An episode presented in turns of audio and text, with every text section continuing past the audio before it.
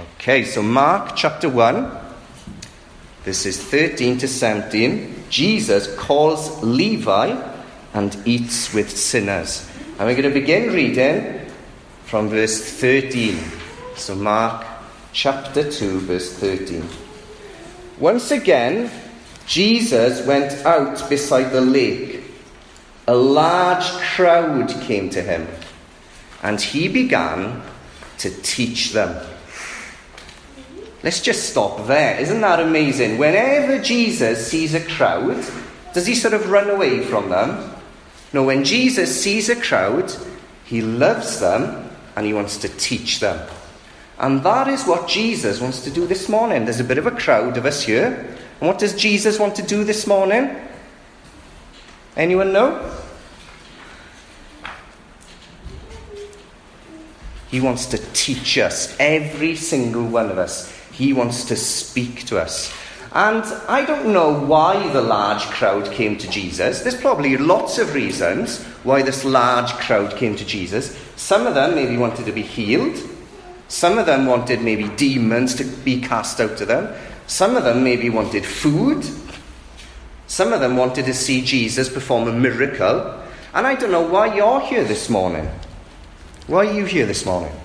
Maybe you're here out of habit. Maybe you're here out of guilt.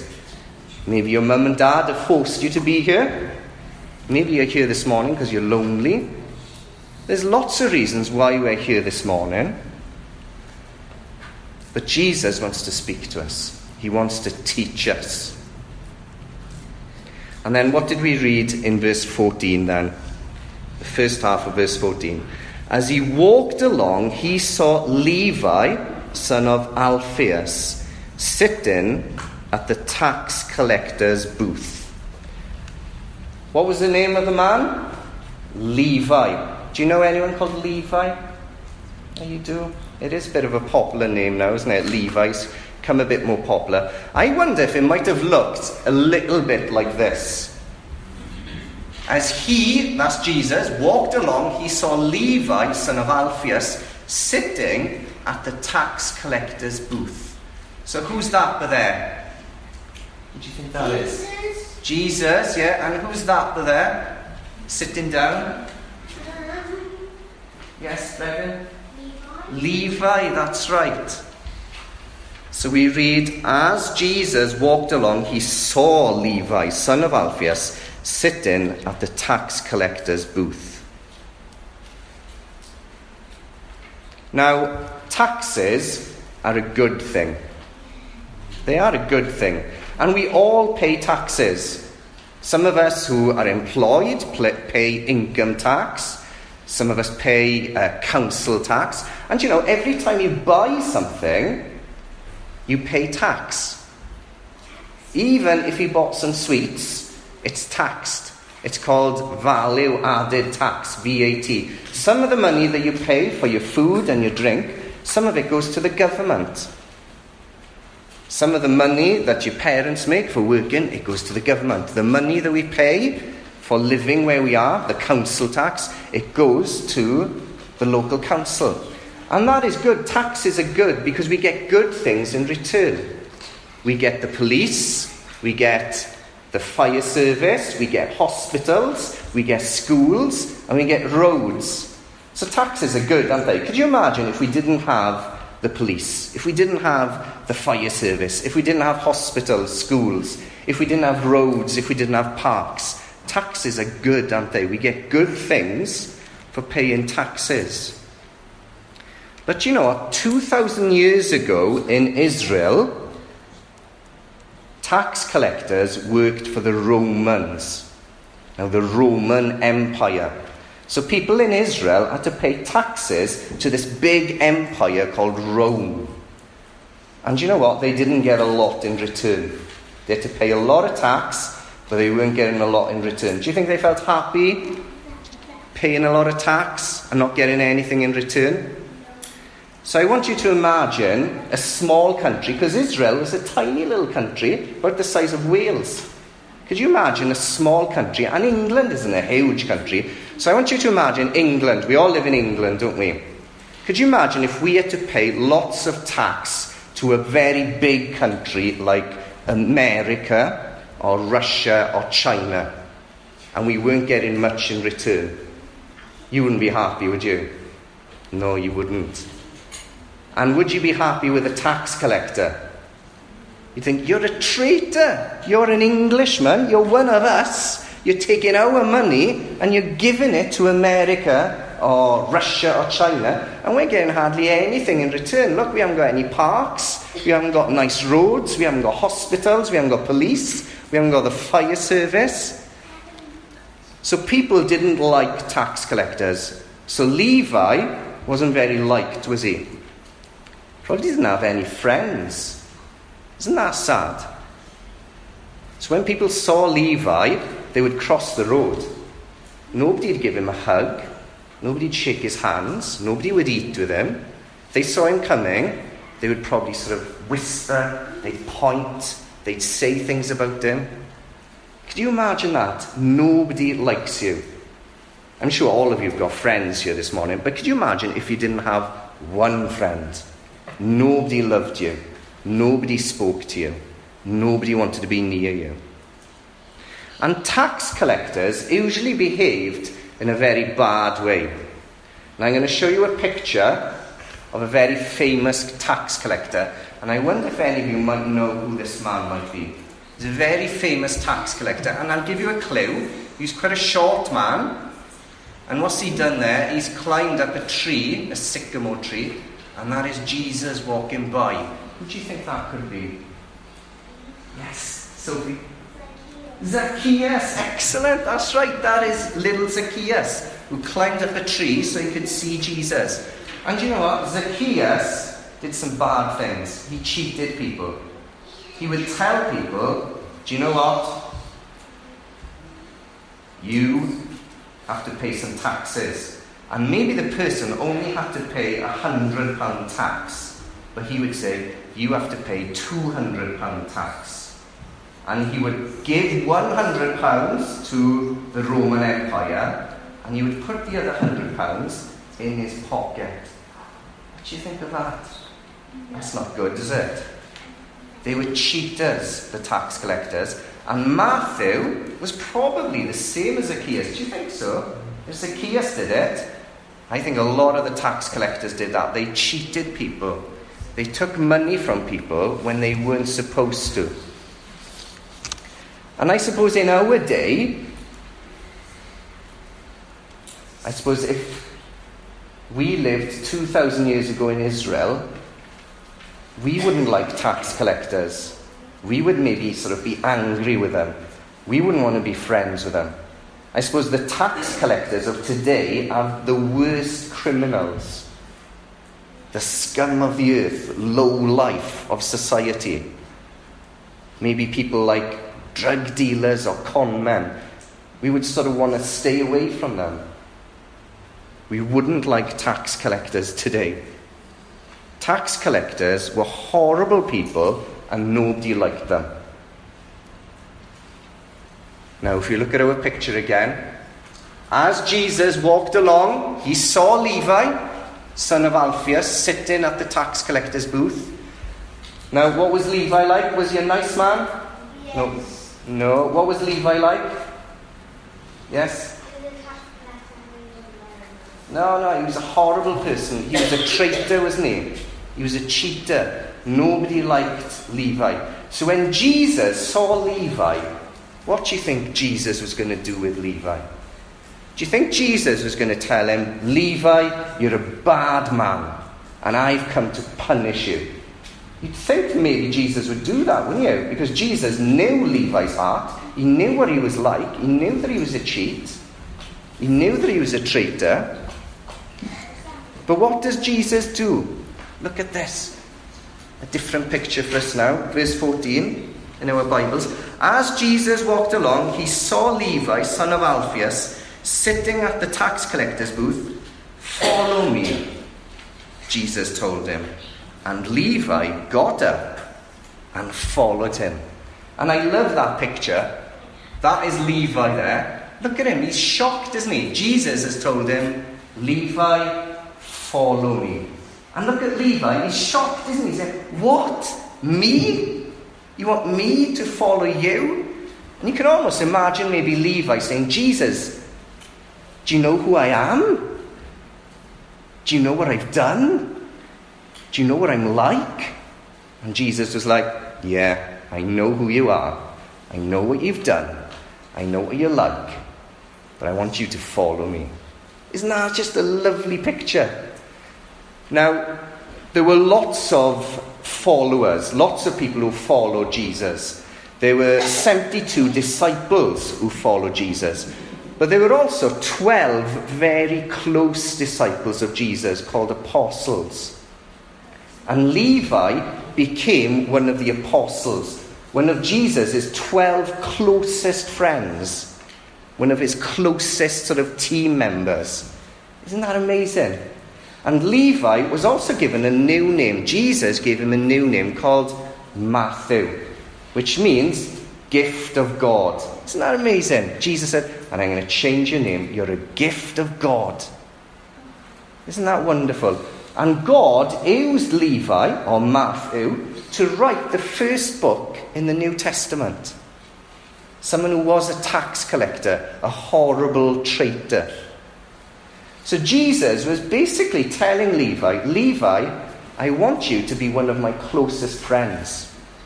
Yes, you, a tax collector, a cheater, a traitor. I want you to be one of my closest friends, and I want you to join my team. Isn't that incredible? Now, we've seen that Jesus called fishermen, and we were surprised, weren't we, that Jesus called fishermen to be his closest friends, to be part of his close team. But we're even more surprised that Jesus has chosen Matthew or Levi, the tax collector, a traitor and a cheater, to be one of his closest friends, to be part of his close team. Now, I don't know if you still do this. When I was in school, break time, the first thing everyone would shout would be, pick teams! And someone would have a football. Someone would be running out with the football and say, pick teams. And then the two best football players in our class, which was Andrew and David, we had another David in our class. So Andrew and David were the captains because they were the best players. And then they would take it in turns picking teams. And I'm not bragging, but I'd usually be the first one to be picked. So I was probably like the third best player in our class. Third, third or fourth. Yeah, probably third or fourth. Some, sort of in between, maybe. So then, sort of Andrew would say, I want Dav. And then the other David would say, Oh, I want Aled. And then Andrew would say, Oh, I want Elgan. Some strange names, aren't they?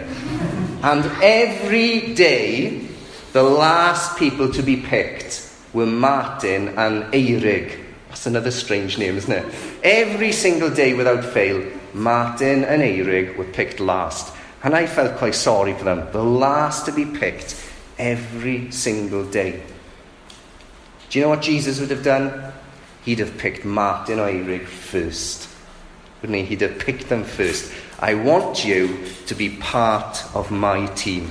You're not going to be last to be- get picked. Now, in the book of Mark, we've seen Jesus change the life of a man with a terrible sort of skin disease. And this morning, we've read about Jesus changing the life of a man who was paralyzed. He couldn't walk, all he could do was lie on a mat. Jesus changed his life. And now we've seen Jesus change the life of a horrible criminal whom everyone hated. Now, why on earth did Jesus want Levi to be one of his closest friends?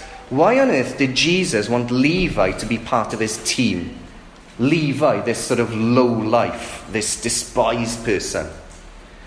Well, it's interesting to note that Jesus calls Levi not when he's praying, not when he's in the temple worshipping, not when he's doing something good and I think this is so powerful. Jesus calls Levi when he's in the middle of sinning, when he's in the middle of counting money that he's cheated people from. Isn't that such a powerful thing? As he's in the middle of sinning, Jesus calls him. And the Bible tells us while we were still sinners, God loved us and sent his Son to die for us. While you were committing the worst sin that you've ever committed, please just think about that for a minute. What's the worst thing that you've ever done? What's the worst thing you've ever said? Maybe you've been cheeky to your mum and dad and it really upset them. Maybe made them cry. What's the worst thing you've ever said? What's the worst thing you've ever thought in your head? While you were doing the worst thing you've ever done, while you were saying the worst thing you've ever said, while you were thinking the worst thing you've ever thought, Jesus loved you and he died for you. Jesus came to save sinners, not good people. He came to save sinners. He came to save messed up, hopeless, helpless, worthless, scared, and broken people like me and like you. So we must never look down on people, should we? And we should always welcome everyone who comes into this church. Now, I want you to imagine if the worst person in Binfield, or the worst person in Bracknell, or the worst person in Berkshire came to this church. Maybe we'd read about him in the newspaper or seen him on the news. And can you just imagine? Maybe he's walking down Chapel Lane and he's coming towards the church and he reaches the steps and whoever's on the door, maybe he sees John on the door and he says, Can I come in? And John says, Yeah, of course, come in. No, will I really be welcome in here? And John says, Yeah, come in. no, but do you know who I am? Yeah, I know who you are. But do you know what I've done? Yeah, we know what you've done. Do you know what I'm like? Yeah, we know what you're like. Come in. This is the best place for you to come, isn't it? The Church of Jesus Christ is the best place for the worst people in the world to come. So they can have their lives changed, so they can hear good news. There's no better place for you to be than here. This is where you belong, isn't it? I'm sure you've heard of the saying that churches shouldn't be a museum of saints but a hospital for sinners, isn't it? For sort of messed up, hopeless, helpless, broken, scared people like us, isn't it? That's what the church is a hospital for sinners. So, what happened next? Do you think uh, Levi followed Jesus sort of right at the back? Was he maybe sort of 12th in line? Did Levi have to follow Jesus from a distance? Did Jesus sort of never really speak to Levi again? No, what happened next?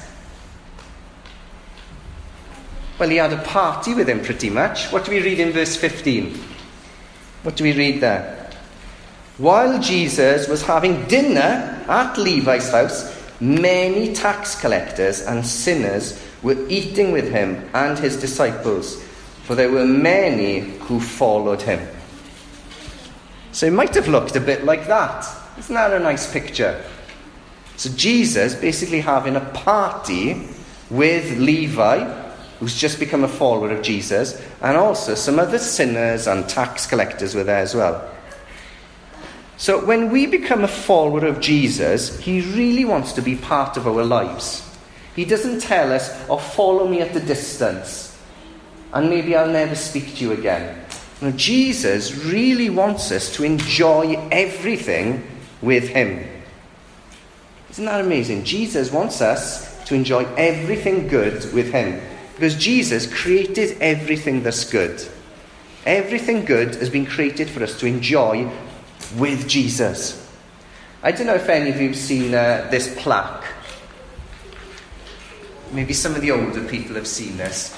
Christ is the head of this house, the unseen guest at every meal, the silent listener to every conversation. Do you know when I was a little boy, I used to be scared of that. That was like the original elf on the shelf. and, um, and whenever I was maybe naughty in someone's house, they'd say, uh, uh, uh, they'd point to that. Who's watching? Jesus is watching. I said, oh no. But that's not what it's supposed to be like, is it? I love that plaque, you know, and I, I want to get one. Isn't that great? Because sometimes when we have a meal, we pray before meals, don't we? Thank you, Jesus, for this food. Amen. And then we just get on with it, don't we? But Jesus should still be part of the conversation. We should still be speaking to him, isn't it? Throughout the meal, isn't it? He wants to be part of everything with us. Throughout the day, we should be constantly talking to him. And throughout the day, we should be constantly maybe listening to him, isn't it? Thinking about words that he said to us. Now, I've got a friend called uh, Jimmy, and he's from Scotland, believe it or not. And he grew up on a farm, and uh, he did a degree in Edinburgh University in geology, and he became a missionary in India. And now he's got his own business as a builder in Swansea, and he's an elder of a church in Swansea. And Jimmy is one of the people who I think knows that Jesus is real more than anyone else that I know. Because Jimmy is always talking to Jesus. Always. Throughout the day. And it's just so natural with him. Like sometimes when I'd go and see Jimmy and I'd speak to him and he'd say, Oh, let's just go for a walk. Me, you, and Jesus. Let's go for a walk together. And then Jimmy would be talking to me, I'd be talking to him. And then sometimes he'd just bring Jesus into the conversation. So if I'd sort of share a problem or something, and he'd say, Well, Jesus, you've just listened to my uh, brother Dav saying what his problems are. I don't know what to say to him. Well, what do you think I should say to him, Jesus?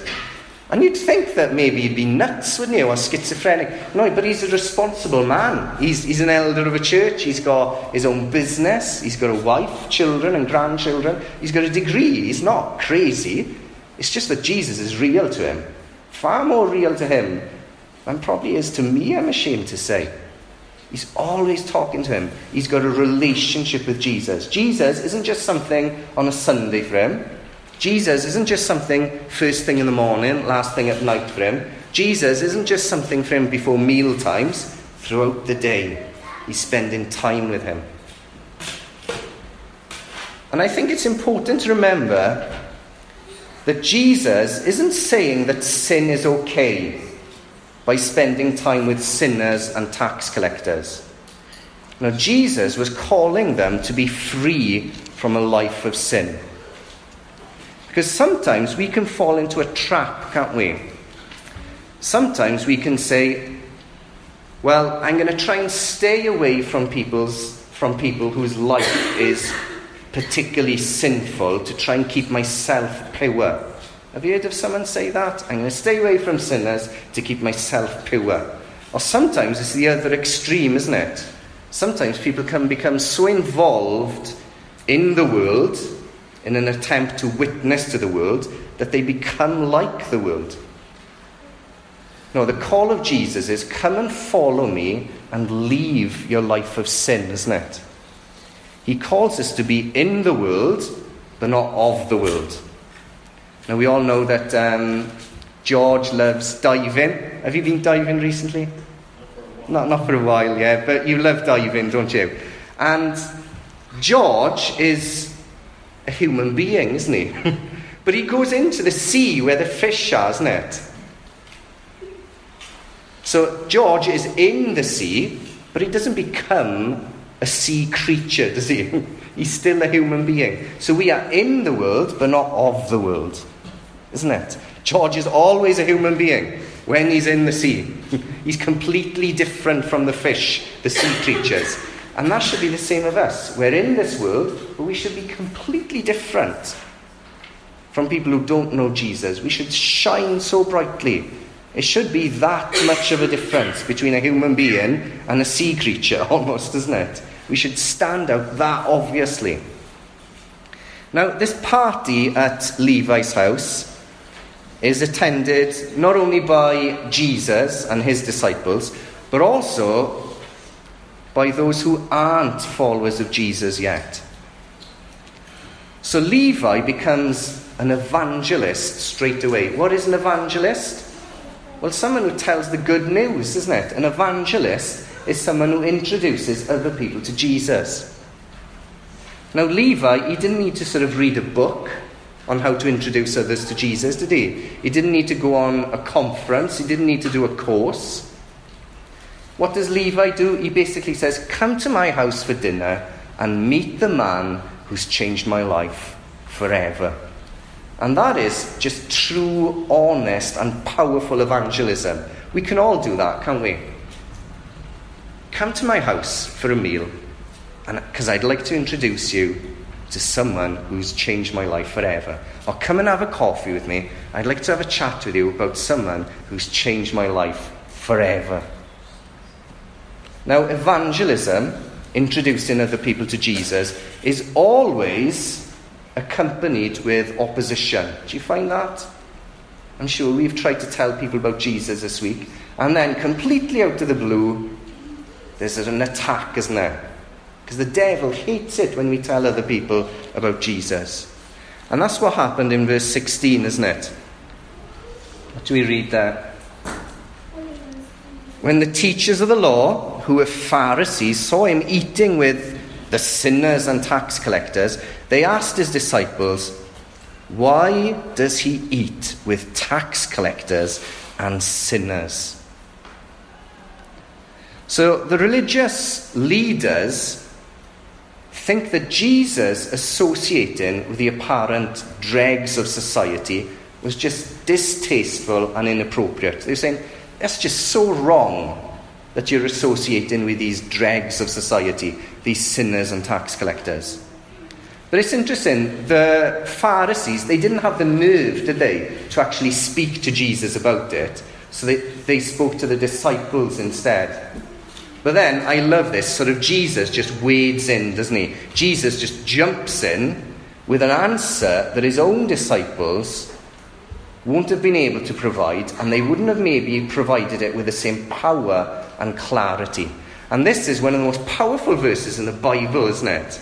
Mark chapter 2, verse 17. This is how Jesus answers the question of those religious hypocrites who say, It's disgusting that you're hanging around with sinners and tax collectors. What do we read there? This is a great verse, isn't it? Can you see that? That's a stethoscope, isn't it? The doctors wear. On hearing this, Jesus said to them, It's not the healthy who need a doctor, but the sick.